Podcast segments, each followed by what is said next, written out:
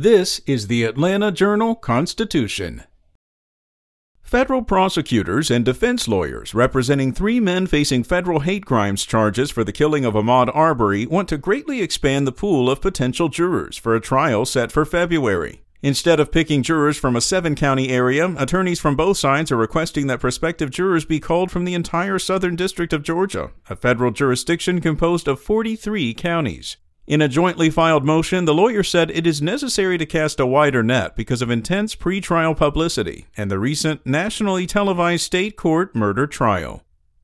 In other news, Lieutenant Governor candidate and State Senate President pro tempore Butch Miller filed legislation Monday to eliminate election drop boxes made popular by Georgians trying to avoid having to vote in person during the COVID 19 pandemic. In a press release sent by the Senate press office, Miller, who is facing an opponent endorsed by former President Donald Trump, called the banning of drop boxes the next step in our fight to restore Georgians' faith in our election systems.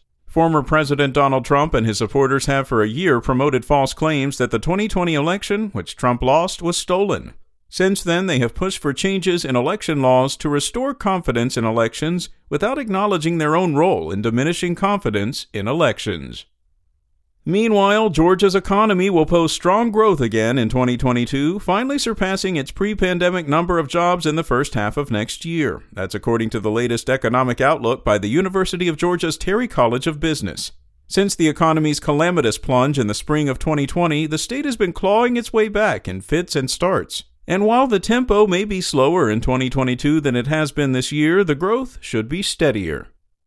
And it wasn't the first time Knox Panther's truck had been broken into this year. Though he knew to not leave anything of value in it, he was shot and killed early Friday night after finding a group of men breaking into it.